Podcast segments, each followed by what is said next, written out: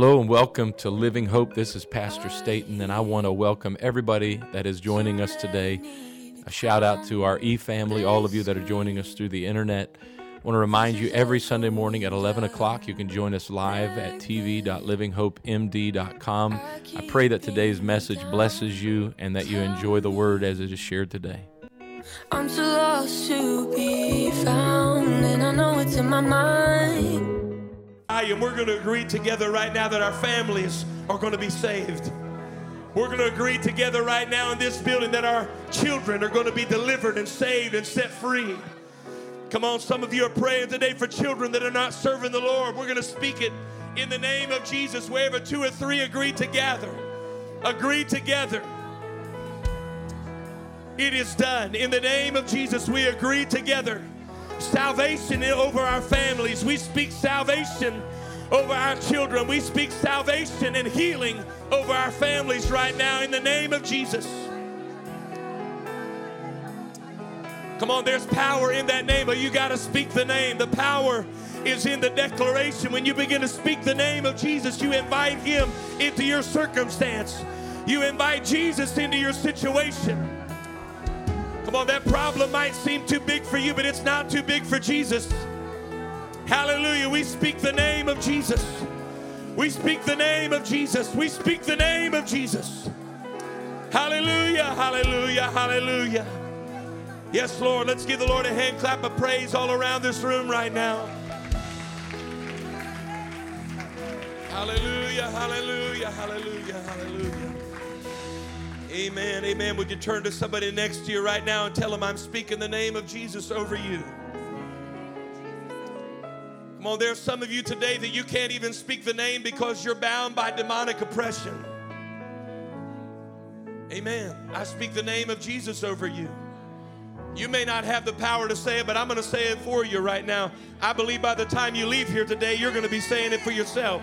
But in the name of Jesus, I speak Jesus over every marriage, over every child, over every teenager, over every young person. I speak the name of Jesus. Amen. Amen, amen, amen. Right now, if we could, we're going to do something a little bit different that we don't normally do, but we're going to dismiss all of our children ages four to eight. We've got a special uh, worship class just for our children today, ages four to eight. Amen. And where, if I could, uh, maybe one of the teachers up front. Maybe another one in the back. All right, we got Brother Sylvia up here.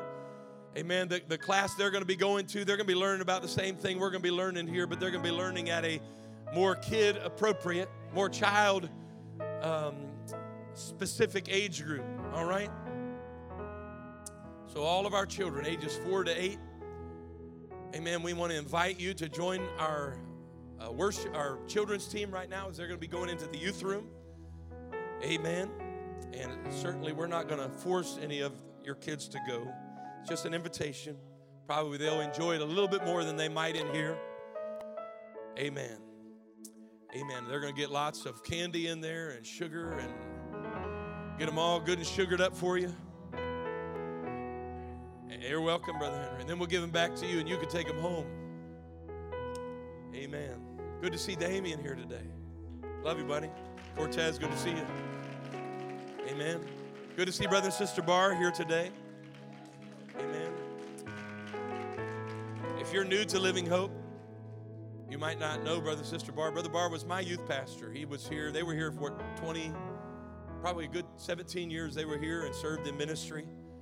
And we love them. They're now uh, serving in a church up in uh, Antioch, up in Annapolis.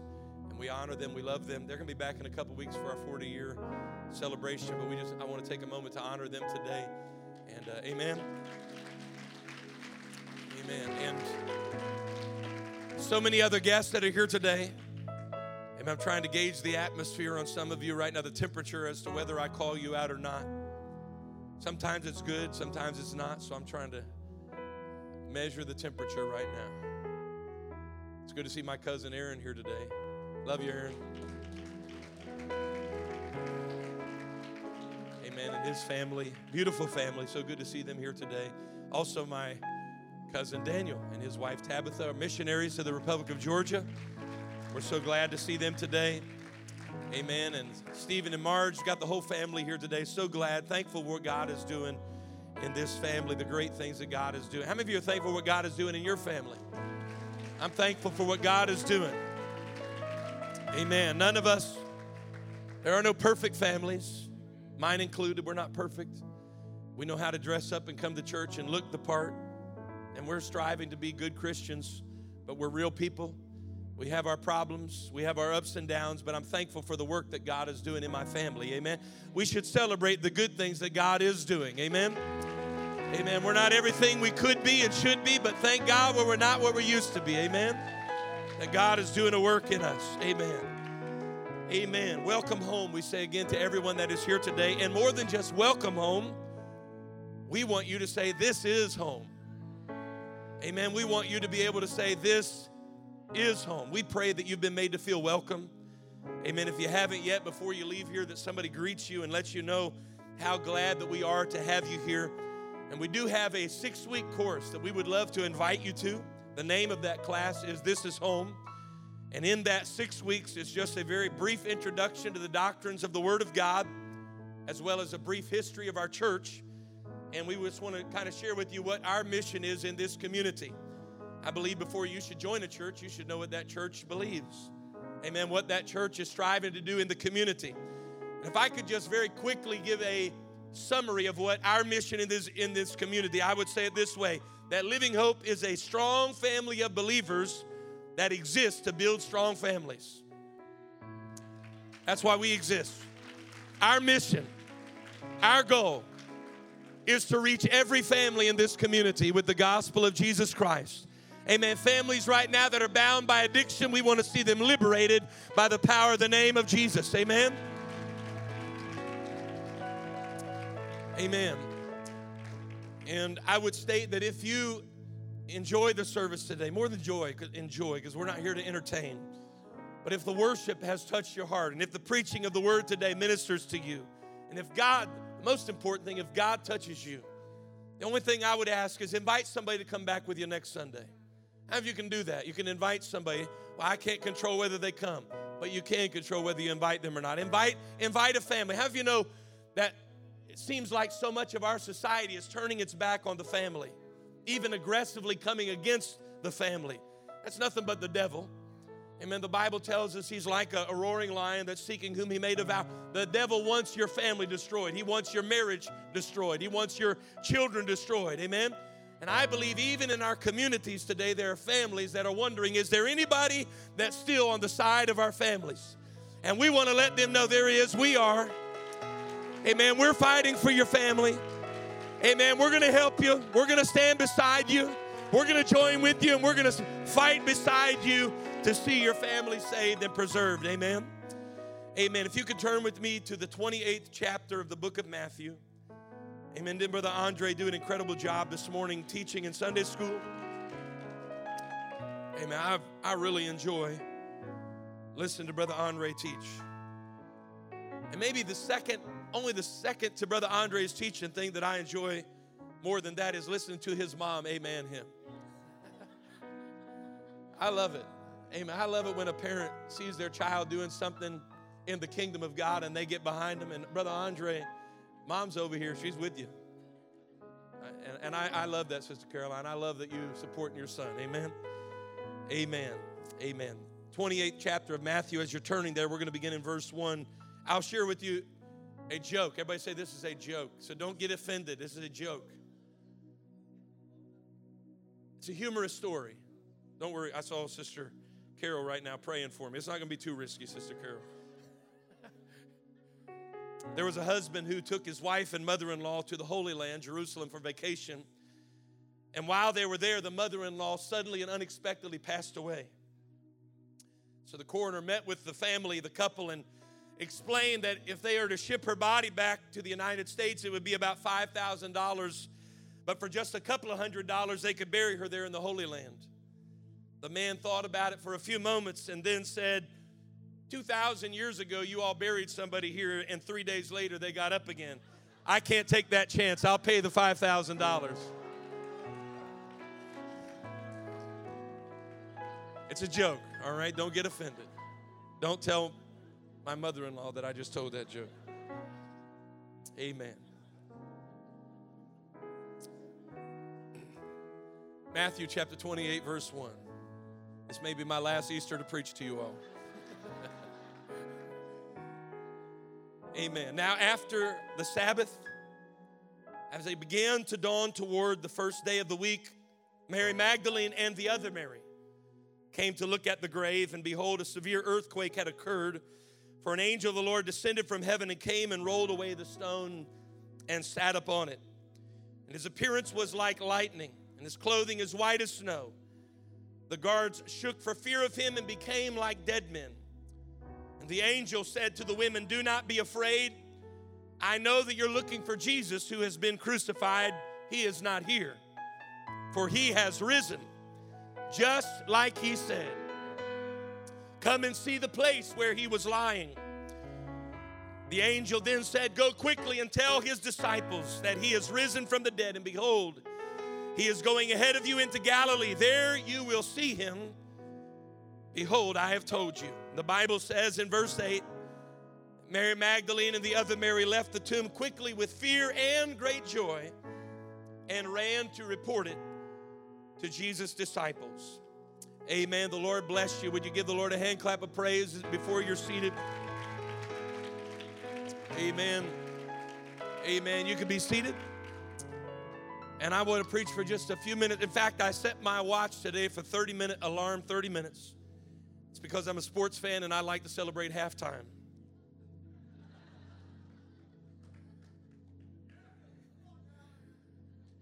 Some of you just got real nervous. Amen. I want to preach for just a little while today on this thought what a difference a day makes. What a difference a day makes. The saying is true that so much can change in one day. Today's troubles can be tomorrow's triumph. Today's challenge can be tomorrow's victory. Today's questions are tomorrow's answers. So much can change in one day. January the 14th, 1972, in the town of Loma, Montana, the temperature outside registered at negative 54 degrees Fahrenheit. That's cold. Say, well, it's a dry cold. I don't care. Negative 54 is cold. I don't care if it's dry. I don't care what kind of cold it is. And 24 hours later, on the 15th of January of 1972, the temperature shifted just a little bit by 103 degrees because the next day the temperature was at 49 degrees. What a difference a day can make. This morning I drove by Wawa. And yesterday when I drove home gas was 3.59. Today it's 3.99. At least at Wawa. What a difference a day makes. There are then events and happenings that would forever transform the landscape of the world as we know it. Moments and events that took place, Janu- uh, rather December the 6th of 1941, President Dwight D. Eisenhower sat down at his executive desk and penned a letter to the Japanese Emperor Hirohito and expressed his terms there on the 6th of December writing that letter that I hope that our two nations can find a way to remain at peace with one another. One day later, that same president declared war on Japan after they had bombed Pearl Harbor. What a difference a day can make. And then there are inventions and advances in technology that have forever changed the world that we live in. Christina Paxson, president of Brown University, credits the day that Johannes Gutenberg finished the wooden printing press in the year of 1440 as the day that most impacted society. She said, The day that that printing press was invented, that day from there on, we've never been the same since that day. Paul Kennedy, the professor of history at Yale University, he says that it was the day that the steam engine was invented, that from that day we've never been the same. I would say most recently, the day that Steve Jobs invented the iPhone, society has not been the same since that day. These points highlight and emphasize a truth that today's possibilities do not have to govern, do not have to be governed by yesterday's reality. Amen. What, what can be today does not have to be governed by what was yesterday. Amen. Because things can change in a day's amount of time. Does anybody believe today that who you are today does not have to be governed by who you were yesterday? That what God can do in your life today does not have to be governed by what happened in your life yesterday. If you believe that, you ought to give God praise. Amen. You ought to thank God. Because that is the essence of the word hope. Everybody say hope. Without hope, you think what I was yesterday is what I will be today and who I will be tomorrow. But when hope walks into your world, you begin to believe that who I am today does not have to be challenged by what I was yesterday, and tomorrow can be better than today. Amen. Amen. Never has the difference in a day been more prevalent and more evident than the day that we celebrate today the resurrection of Jesus Christ. And within the context of scriptures, nowhere was this difference more pronounced and prominent than in the lives of two women introduced in the first verse of Matthew chapter 28. Their names are the same Mary. The first, or rather, the two Marys are distinguished the first, Mary, is distinguished by her origin, where she came from. She's called Mary of Magdalene because she's from the city of Magdala. And so we distinguish this Mary by where she came from. And then the Bible distinguishes the other Mary, and she's simply called that in most places the other Mary, at least when she is in the same room with this Mary. She is also distinguished by the names of her sons. Amen. I can relate to that as I've gotten older and I go to conferences now and I see uh, younger, you know, uh, people at these conferences, they don't, they say, hey, aren't, aren't you Brooke Staten's dad? Aren't you Cameron Staten's dad? Aren't you Valerie Staten's husband? I, I have a name. If you'd like to know my name and who I am, I'm more than just their dad. I'm, I'm an individual. I'm a person. But anyway, I know a little bit about how this mother, how this Mary felt. She's identified by the names of her children the sons of Zebedee. Amen. James and John, her sons, the sons of Zebedee. And while their names are the same, these two Marys, their names are the same, the paths that bring them to this moment could not be more different one than the other. The first Mary, identified by her location, Mary Magdala. The Bible tells us in Luke chapter 8, verse 2, that in one point she had been possessed by seven demons that there was some place in her life that Jesus had encountered this Mary. And at that moment of their encounter, she had been possessed by seven demons. And the Bible tells us that Jesus cast seven demons out of her. Now I know we live in a today a day where devils and demons are marginalized and in some ways even glamorized. We don't think it's a big deal. We, we make you know, we got our little crystals, and you need to be careful what you mess with because those are just spirits, is what you're entertaining.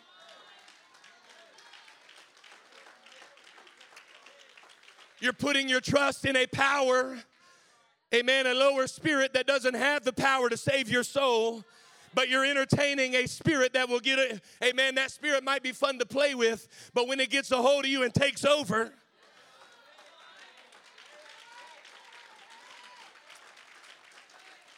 And so I know today's society has marginalized demons and glamorized demons, but I want to assure you today there is nothing marginal and there's nothing glamorous about a demon.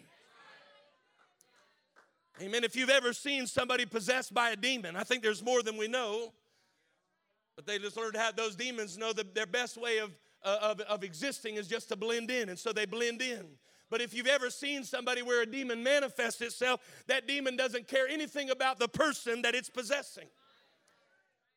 It'll have them spitting all over themselves and anyway I, I, could get graphic doing all kinds of things that are disgusting and, and just there, there's no dignity that is left when a demon gets a hold of somebody. And this mary magdalene was battered and bruised. She was injured and in agony from the suffering that comes from being possessed by demons it starts out with us thinking we possess the demon. I, I can, I, I, can tell the demon what to do. I can have fun with the devil and then I can go do my own thing. But it's, it's, it's, it's amazing how quick the devil can flip the script on you. And instead of you possessing the demon, the demon possesses you. You can't even control who you hate because you're possessed by a demon. You just hate everybody. Anybody that don't look like me, I hate them. That's a, that's a racist demon that you're possessed by. Well, I hate all white people. I hate all black people. I hate all brown. That's a racist demon that you're possessed by. Jesus, Jesus said, I love all people. And if we're followers of Jesus Christ, we ought to love all people, no matter the color of their skin.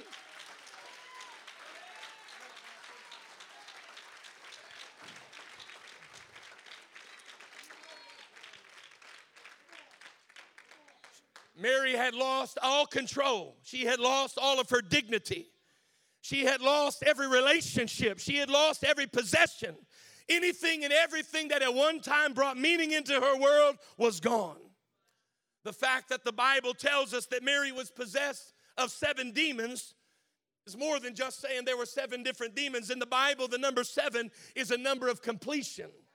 And so, what the scripture was saying is this woman was completely possessed by the devil. Uh, amen. She was completely hopeless and completely helpless. Uh, her entire world was wrecked. Uh, she had no hope, but Jesus stepped into her world. Amen. When it looked like everything was gone, Jesus stepped in.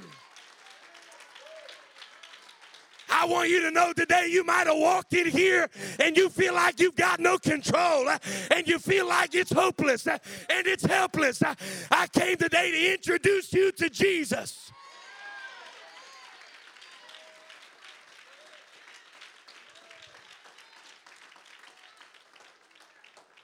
If this Mary could testify, she would say, I've lived a rough life. But she had been brought out and then we have the other Mary, also known as Mary, the mother of James and John, two of Jesus' disciples, sons of Zebedee. Richard Losh in his Bible encyclopedia says that this woman, Mary, was as committed a follower of Jesus Christ as any of the 12 disciples. A comprehensive study of this Mary and her husband Zebedee would provide us enough knowledge to know that they were very wealthy, very affluent, and had great influence in the community. The scripture records that her sons, James and John, were among the earliest of the disciples that Jesus called to follow him. And it's apparent that when her sons made their decision to follow him, that Mary also made that decision that she was going to follow Jesus. Mary was a very faithful and generous financial supporter of Jesus' ministry. She cared for his needs in Galilee. She followed him to Jerusalem. She was at the foot of the cross when he was crucified. She witnessed his burial. She heard the angel announce his resurrection, and she even carried the news of his resurrection to his disciples. The first Mary was brought out, this Mary was bought in. She didn't have the rough life that the other Mary lived. Amen. She, if you want to say it, she kind of had the silver spoon in her mouth. She didn't have the war stories of seven devils possessing her. But either way, whether she was, whether the one Mary was possessed or the other Mary was affluent, both of them had to come to a place where they recognize I need Jesus. Mary, you might live in a three story house and you might have four bathrooms, but you can't get to heaven without Jesus.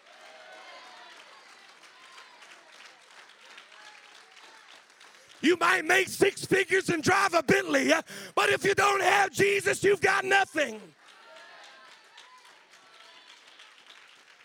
And so I say today, everybody in this building, whether you've been brought out or you're brought in, it doesn't matter what your past looks like, Jesus is the answer. I need some folks that Jesus brought you out. Some of you, God delivered you from addictions. He delivered you from the pit. He brought you out of hatred. He brought you out of racism. If he brought you out, can you give him praise right now?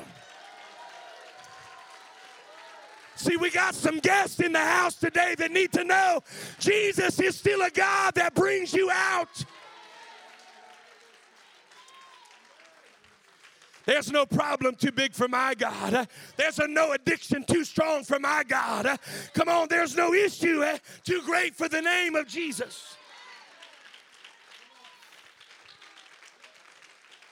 Now I need some of you that are bought in, huh? that you came to that place where you realize maybe you don't have you don't have seven demons in your past, but you came to that place at an altar where you realize I've got to have Jesus. Amen. You realize wealth is not enough, affluence is not enough, influence is not enough. I need Jesus.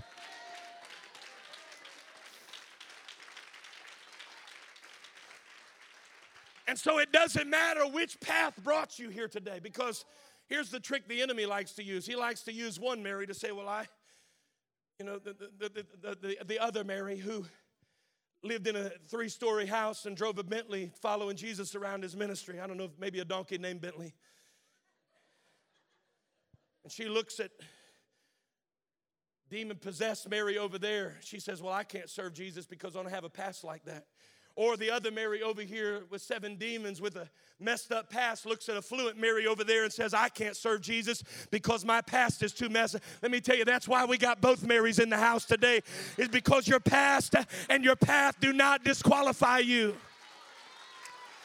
Your past, no matter how bleak it is, does not disqualify you from being a follower of Jesus Christ. But you've got to get brought out and you've got to get bought in. You can't halfway serve Jesus. You got to get all the way in.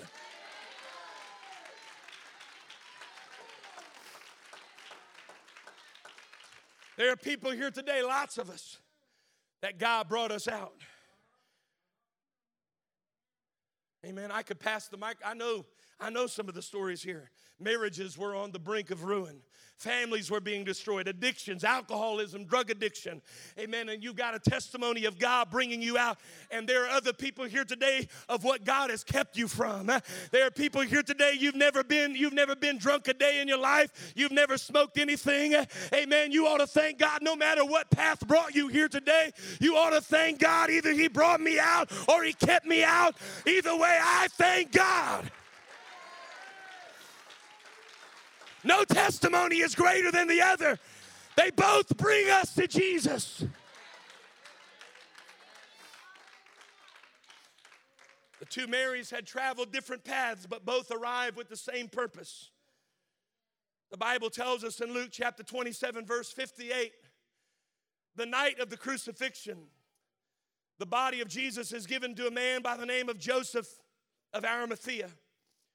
Joseph wraps the body of Jesus in a clean linen cloth and places it, the Bible says, into his own empty tomb. The Bible tells us that they then rolled a stone in front of the tomb and they left and went their way. And now the graveyard is empty. All the disciples have gone home to wrestle with their disappointment. That is all except for two shadowy figures lingering in the dusk of humanity's darkest day. The Bible tells us that in Matthew chapter 27, verse 61, that these two Marys, uh, everybody else is gone. Even Joseph of Arimathea, whom the tomb belonged to, had buried Jesus and went his way. The disciples are gone. Nobody else is in the graveyard. Nobody else is outside the tomb except for two Marys. The Bible says Mary Magdalene and the other Mary are sitting opposite the sepulchre where the body of Jesus lay. The gospel, according to Mark chapter 15, verse 47, gives us more insight as to why Mary Magdalene and this other Mary, simply called the other Mary, linger in the fading light of despair. Mark says they were beholding where the body of Jesus was laid. Amen. They were watching carefully to see the exact spot where the body of Jesus was laid. Bible commentaries say it this way they observed with interest the exact location where the body of Jesus was placed. Anybody have, had, ever had a small child and you had maybe some candy or some gum and they knew you had it? And it wasn't time for them to have it, but you look and they're peeking around the corner when you're putting it away. Then they, they see you, they duck behind the corner again. You know why they're watching you? Because they're waiting for you to leave so they can go get the candy. They want to see the exact spot where that candy, and that's what the two Marys are doing. They're, they're carefully observing. They want to see the exact location, the exact spot, the, the, the tomb and the place where the body of Jesus was laid. Now, you might come to the conclusion that neither Matthew nor Mark has given us much insight as to why these two Marys are lingering while others are leaving. The actions of these two ladies when the sun begins to rise on resurrection morning reveals their lingering as the sun was setting on the crucifixion. So, what they do on the resurrection reveals why they were lurking when the sun was setting on crucifixion, even because the Bible says that as the sun began to rise, these same two Marys that were lurking at dusk are now lingering at dawn. Amen. At dusk, they were looking around the corner, but here they come as the sun begins to rise on resurrection morning. Matthew says it this way in Matthew. Matthew 28 and 1, uh, in the end of the Sabbath, uh, as it began to dawn toward the first day of the week, here they come. Mary Magdalene and the other Mary come to see the sepulchre. Once again, Mark adds further insight to their intention, why they are lurking when we look in Mark 16, chapter 16, verses 1 and 2. And this is what Mark says When the Sabbath was passed, Mary Magdalene and Mary, the mother of Jesus, and Salome had brought sweet spices that they might come and anoint Jesus. And very early in the morning on the first day of the week, they came into the sepulchre at the rising of the sun. The, Bible says, Mark said the reason that they came when that sun was rising on that first day of a new week, amen, was they were coming for the activity of anointing the body of Jesus with spices, which was an act of devotion. if I could say it this way, it was an act of worship. Their arrival as the sun rose on that third day was for one purpose, and that was to anoint the body of Jesus. They were just looking for one last opportunity to worship Jesus. That explains why they were lingering at dusk, because I need to know where you lay Jesus, because I gotta get one more chance to worship Him. Everybody else might be leaving, but I'm looking for one more opportunity to worship Jesus. Everybody else might be running, but I need one more chance to worship Jesus. If I could say it this way, they were planning their next move. Can I say this for a follower of Jesus? Worship is always your next move. Everybody else might be departing, everyone else might be languishing in disappointment, but I'm lingering in anticipation. I'm planning my next move. Well, what are you going to do if you lose your job? I know what my next move is. I'm going to worship Him. What are you going to do if your children walk away? I know what my next move is. I'm going to worship Him. What are you going to do if China attacks? I know what my next move is. I'm going to worship Him. What are you going to do if COVID resurges again? I know what my next move is. I'm going to worship Him. I wonder how many of you came today make you ready to make your next move. I don't know what you might be going through, but I'm going to tell you what your next move should be. It should be to worship Jesus.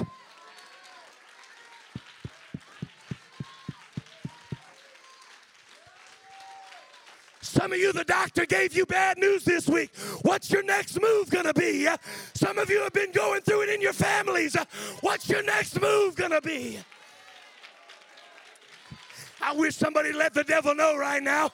My next move is to worship Jesus.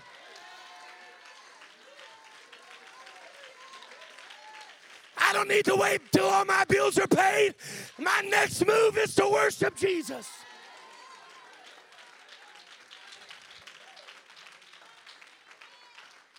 The problem, some of you are reactionary.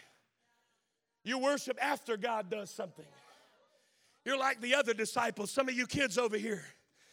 Amen. You're reactionary. If things are going your way, you're going to be a worshiper.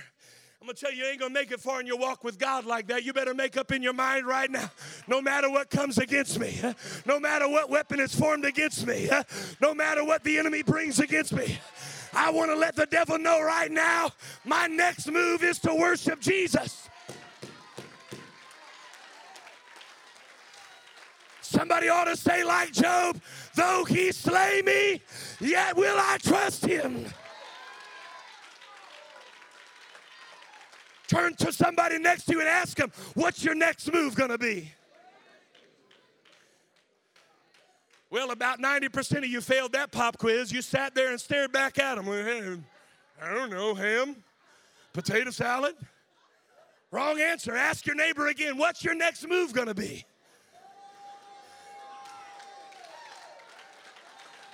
Well, we're getting a little better. One more time, turn and ask your neighbor, what's your next move gonna be? What are you gonna do right now? What are you gonna do in this place, in the middle of your problem, in the middle of your pain?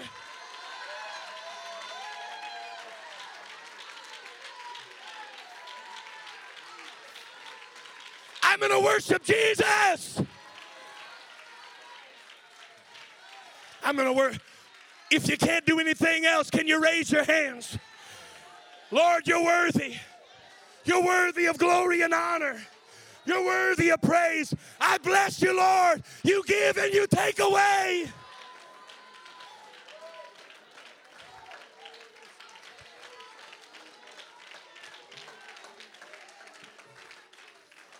Paul wrote to the church at Thessalonians and said in chapter 5, Rejoice evermore.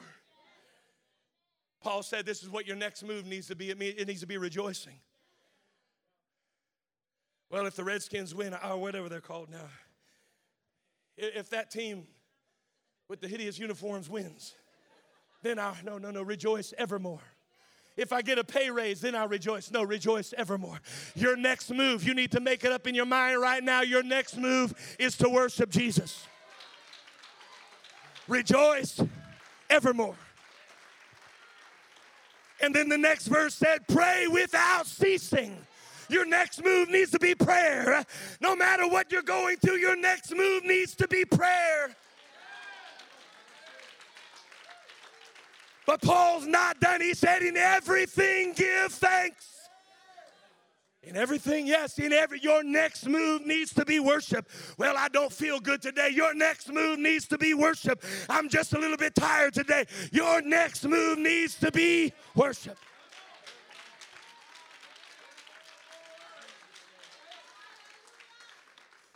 The psalmist said it in Psalms chapter 34, verse 1 I will bless the Lord. Y'all know the verse, but do you know the actions that go with the verse?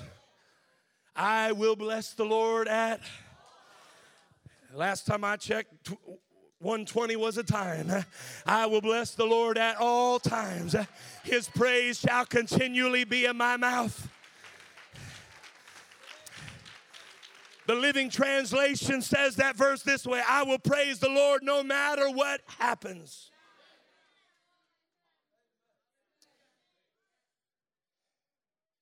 I lost my job. What's my next move? I'm fighting discouragement. What's your next move? I'm facing fear. What's your next move? Mary Magdalene and the other Mary in the darkest of the hours that humanity has ever known, when it literally looked like hell had won, they were planning their next move. I just need one more chance to worship Jesus. Everybody else might be leaving. I know everybody else is disappointed. Everybody else went back home. Even Joseph did his job. He gave him a place to, to lay his body and then he went back. But I just need one more. I've got to see exactly where they lay the body because in 36 hours I'm coming back here. In 36 hours when the sun starts rising, I'm coming to worship him. Hey, you need to let your neighbor, ain't nobody getting between me and an opportunity to worship Jesus. Nobody.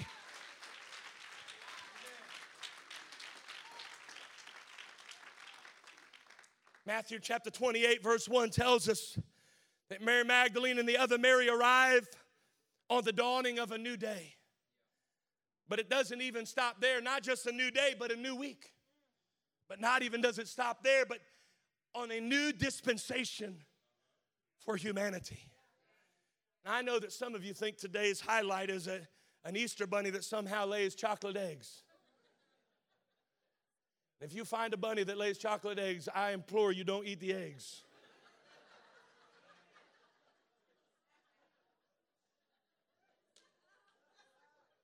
The highlight of this day is not your Easter egg hunt.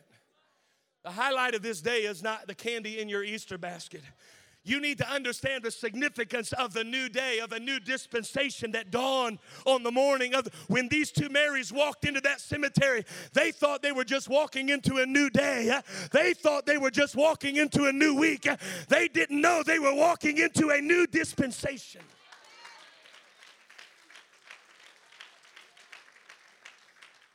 I think even as a church, Brother Andre, where you at, Brother Andre, did a great job this morning reminding us of the significance of the resurrection. But in Romans chapter 4, verse 25, Paul wrote to the church at Rome and said, Jesus was delivered for our offenses and was raised again for our justification. In other words, if Jesus had not resurrected, there is no justification. What is justification? Well, it's a big Bible word that simply means God declaring you to be righteous. Amen. Without Jesus Christ getting up out of that grave, not one person in this room today would God ever declare you righteous.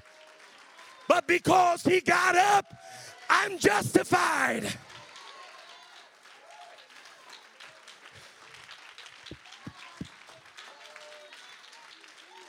I preach today to the worst sinner in the room. I preach to the drug addict, the alcoholic, the pervert. And I tell you today, there's hope for you because Jesus got up.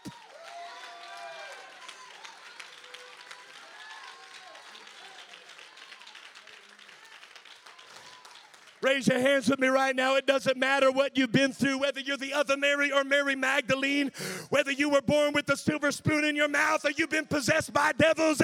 Amen. Because Jesus got up, God can call you justified.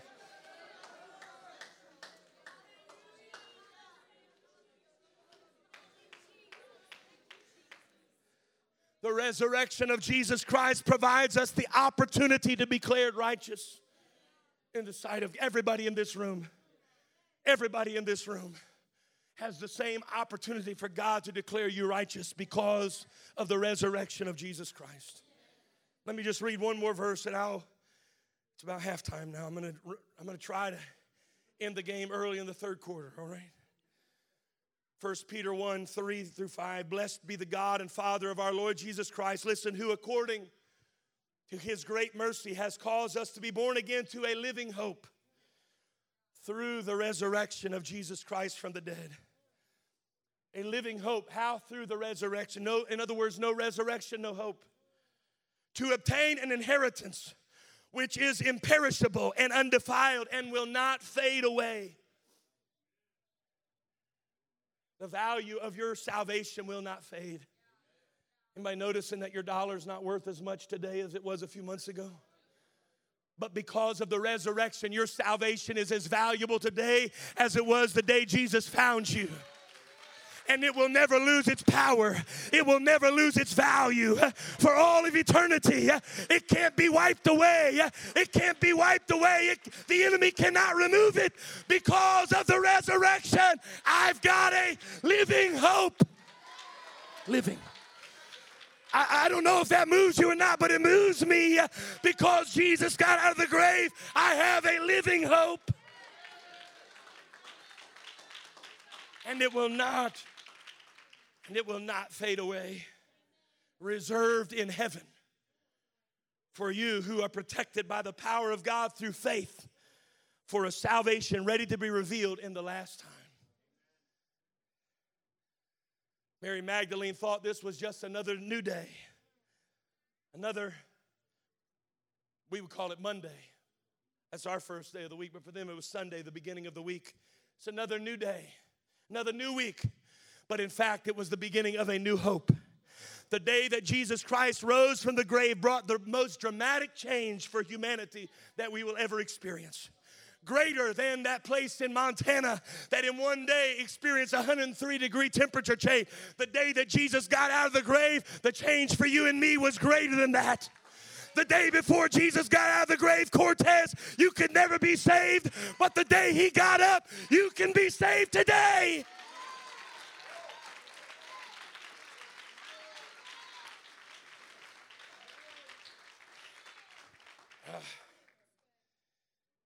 It is the cornerstone of the Christian faith. It's the Gibraltar of the gospel.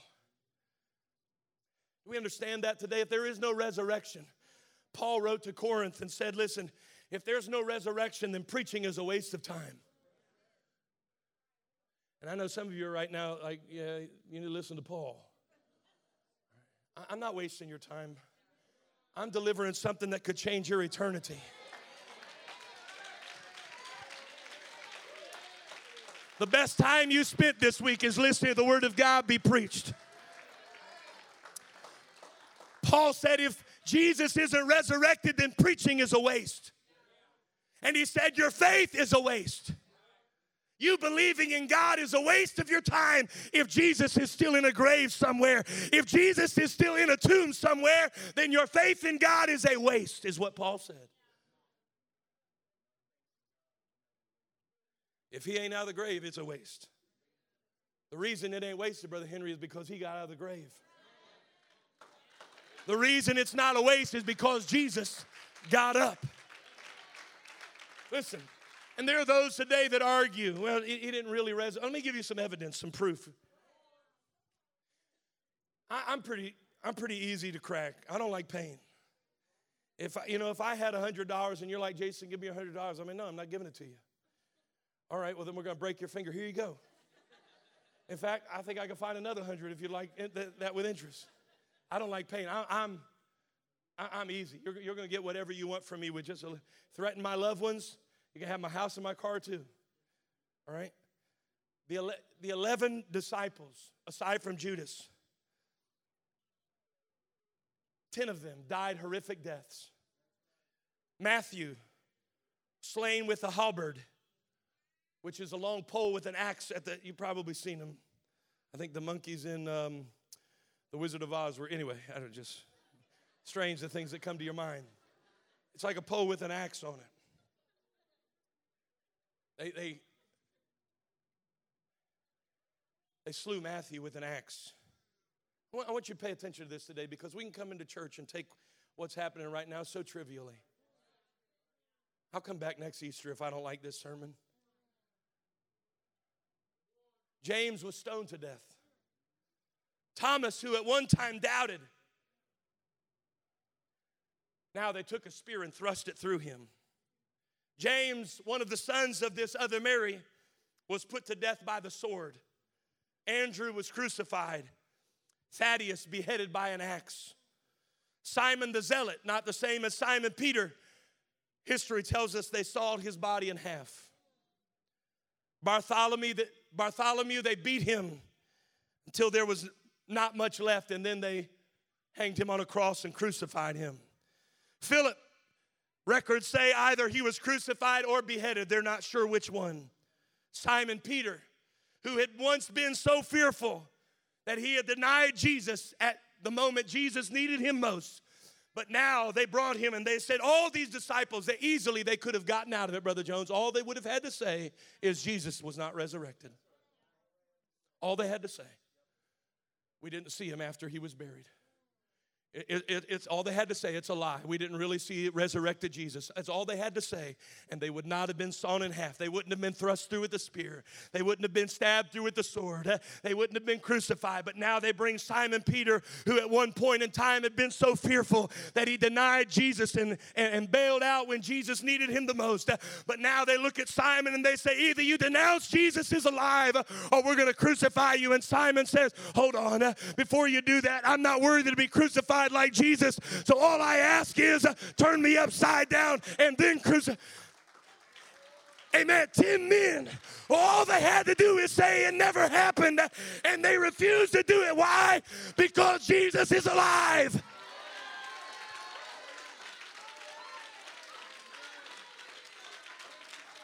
Jesus is alive.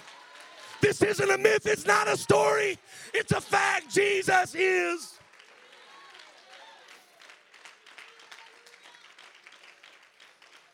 Paul said that after his death, Jesus appeared unto 500 And many of those 500 died horrible deaths, just as the disciples did.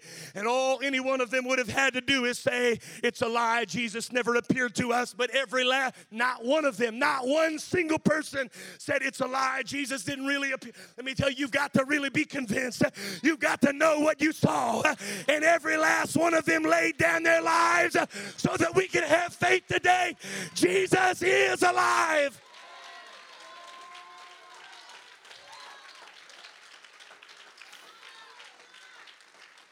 Even today. Oh, I know it's cushy and comfortable here at Living Hope, air conditioning. Y'all are chilling. You're like, I hope this guy hurries up. I got a ham to get to. I got some potato salad waiting in the fridge I need to get to. My honey was talking about steak on the grill. I need to get out of here. I know that's how that, that's the, that's the environment here where we live, but all across, around the world right now, there are nations where people are being executed over the same thing. They say to them, Denounce Jesus Christ or we're going to kill you. And one after one, after another, after another, they stand in their faith and they say, I cannot deny what I've experienced. I cannot deny. I cannot deny Jesus is alive. I cannot feel him in my hands. I feel him in my feet. I feel him in my heart. He changed my life. He picked me up. He turned me around. He said, I will not deny Jesus. You better get that in you today, living hope. You better get that faith in you.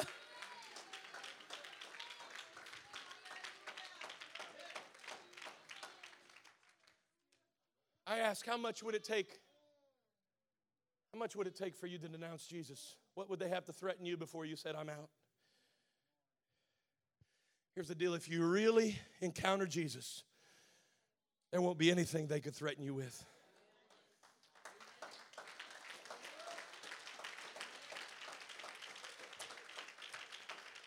My final point. You're going to be seated for just a moment. All right. As Mary from Magdala and the other Mary come to anoint the body of Jesus, and they come to worship him, they have this incredible and unexpected encounter. Right? We know what happens. Matthew 28, 2 and 3 provide for us the account. There's a great earthquake because, or the, the earthquake was the result of an angel of the Lord descending from heaven. The angel rose back the stone. When the angel sits on the stone, the earth shakes. The Bible says his countenance was like lightning and his raiment white as snow. And here's Mary, known because of her children's fame, the other Mary, Brooke's dad. And here's Mary Magdalene from two different paths, but they've come to worship Jesus. But they're not the only ones, Sister Jones, that experience this resurrection. They're not the only ones that see the angel. They're not the only ones that see the stones rolled away. They're not the only one that feels the earth shaken. They're not the only ones. Because the Bible tells us in the same cemetery, standing beside the two Marys, there are a squadron of guards a watch that had been positioned there outside the tomb, and they saw everything that the Mary saw. They saw exactly the same thing. They saw an angel descend. They saw the stone roll away. They saw the angel sit there. They saw him uh, light like lightning in white raiment. They, they felt the earth shake. They felt everything that the two Marys experienced. They felt the same thing. And yet, the response of the two Marys and the guards is very different. Mary's experienced fear, but the Bible tells us their fear is mixed with joy. And the Bible tells us that the guards, they experienced fear, and the result of their fear is they became like dead men. The difference of their response on this day was the reason they came the day before. The difference on this day was their purpose the day before. The day before, the two Marys are watching eh, and they're just waiting. I got to see exactly where they lay Jesus eh, because I've got to come back to worship him. Eh. And when they see evidence that Jesus is alive, that Jesus is resurrected, that, that the grave couldn't hold him, this is the best day they've ever had. And their fear is overwhelmed by joy. It's the best thing that's ever happened to them. Why? Because my purpose in coming was to worship Him. If you're here today and your purpose is to worship Jesus, the resurrection is the best thing that's ever happened to you.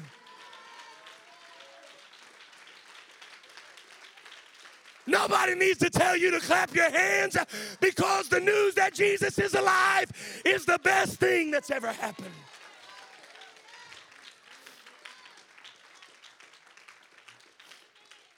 But the guards, on the contrary, the guards, the day before, they had been ordered by the chief priests and the Pharisees at their request, and their mission was to come and seal the tomb. And the words were no matter what you do, don't let Jesus out of that tomb. That was their entire purpose. Make sure Jesus stays in his place. We're all right with Easter Sunday, Jesus. Once a year because grandma invited me, Jesus. Once a year because my spouse bought me a pink shirt and I need to wear it with the only tie I got that matches it, Jesus. And I y'all want to laugh right now because you're nervous. The guards, their purpose was to keep Jesus in his place. And as long, listen, here's why because as long as Jesus stayed in his place, he's just a man. As long as that stone doesn't roll away and Jesus stays inside of that tomb, he's just another man. He's just a prophet. He's just a preacher. There's nothing godly about him as long as he stays in his place. But the moment Jesus steps out of his place, the moment he moves out of the grave, the moment he moves out of that tomb, he's no longer just a man. He's King of Kings, he's Lord of Lords. Y'all gonna help me preach? Come on. The moment, Larry, he got out of that tomb. Y'all gonna preach in a moment, all right? The moment he got out of that tomb, he's no longer just a man. He's the Alpha and Omega. He's the beginning and the ending. He's the healer. He's the lifter. The moment he comes out of the tomb, he is the Savior. He's everything he said he was. The moment he steps out of that tomb, he's the bread of life. The moment he steps out of that tomb, he's the waymaker. The moment he steps out of that tomb, amen, he's the lily of the valley and the bright and morning star.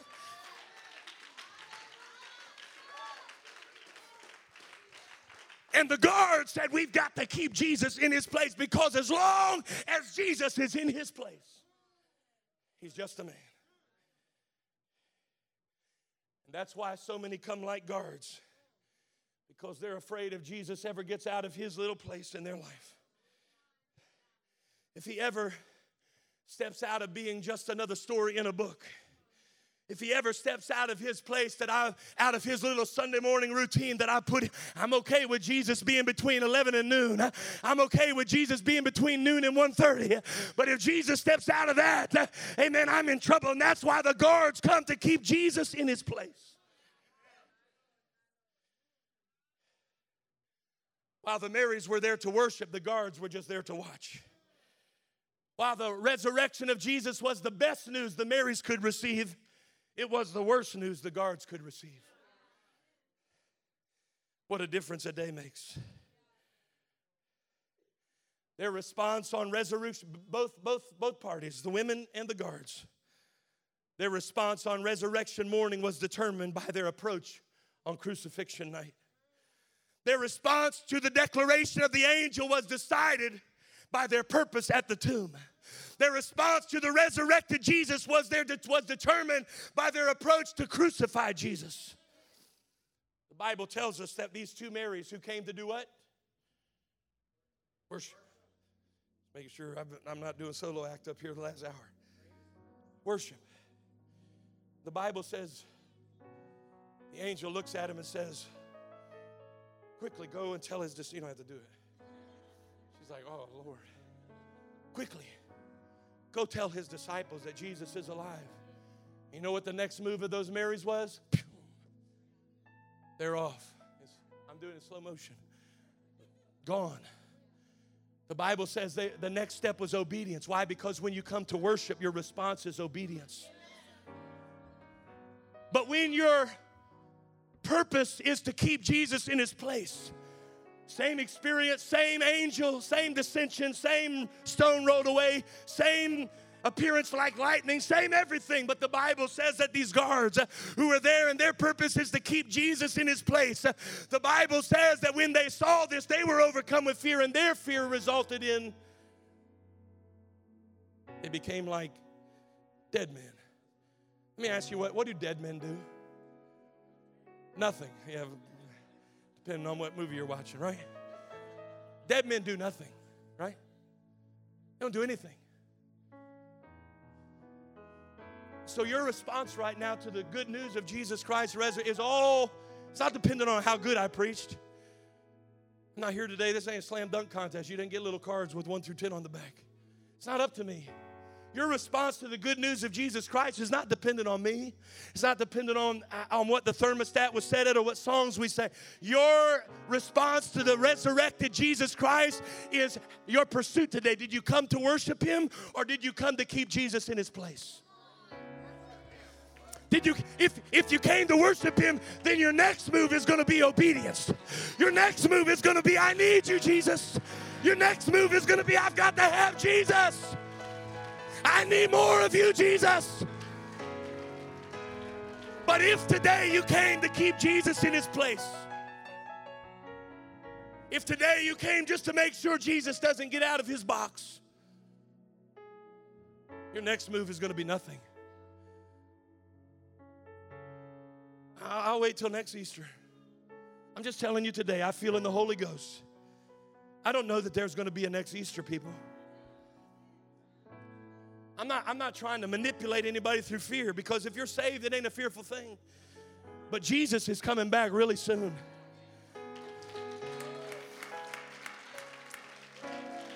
And the same way that we saw him ascend, he's going to descend again. And this time he's going to come with a shout.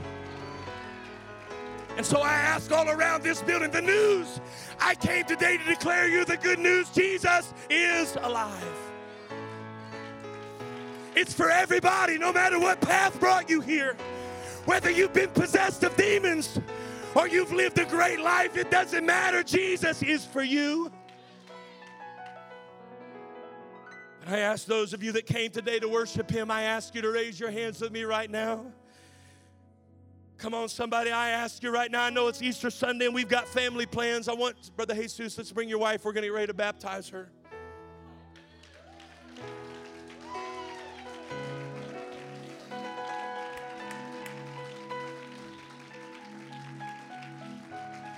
Whatever, whatever your next move is.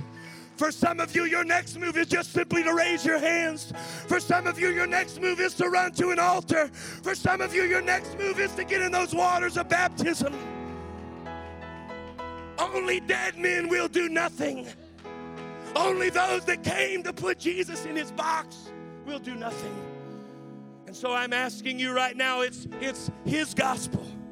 It's yours now to respond to. And I'm asking you to obey. I'm asking you to respond to what God is speaking. If you came to worship Him today, I'm asking you to simply do whatever is next.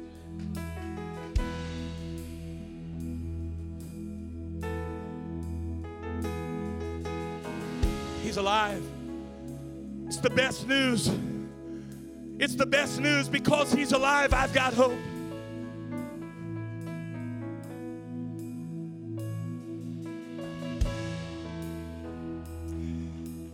Jesus, I don't want you to stay in your place. I want you to get out of that tomb and walk through my world today. Jesus, I don't want you to stay in the box of religion. I want you to get into my life today, Lord. I want you to walk through my world. I want you to walk through my relationships. I need you to be the Alpha and the Omega. I need you to be the resurrection and the life. I need you to be the lily of the valley. I need you to be the bread of life. I need you, Jesus. What I'm asking you to pray right now. Let Jesus out of the box. It's Easter Sunday. Let's not confine Jesus to a little 15 minutes response to the preaching of the word. But if you'll raise your hands right now and just say, Jesus, I give you liberty to do whatever you want. You are the King of Kings.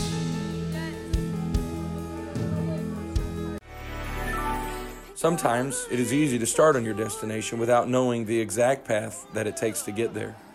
To get to our destination, we need to follow the one who knows our predestined path. Be sure to subscribe and watch us every Sunday at 11 a.m. Eastern Standard Time.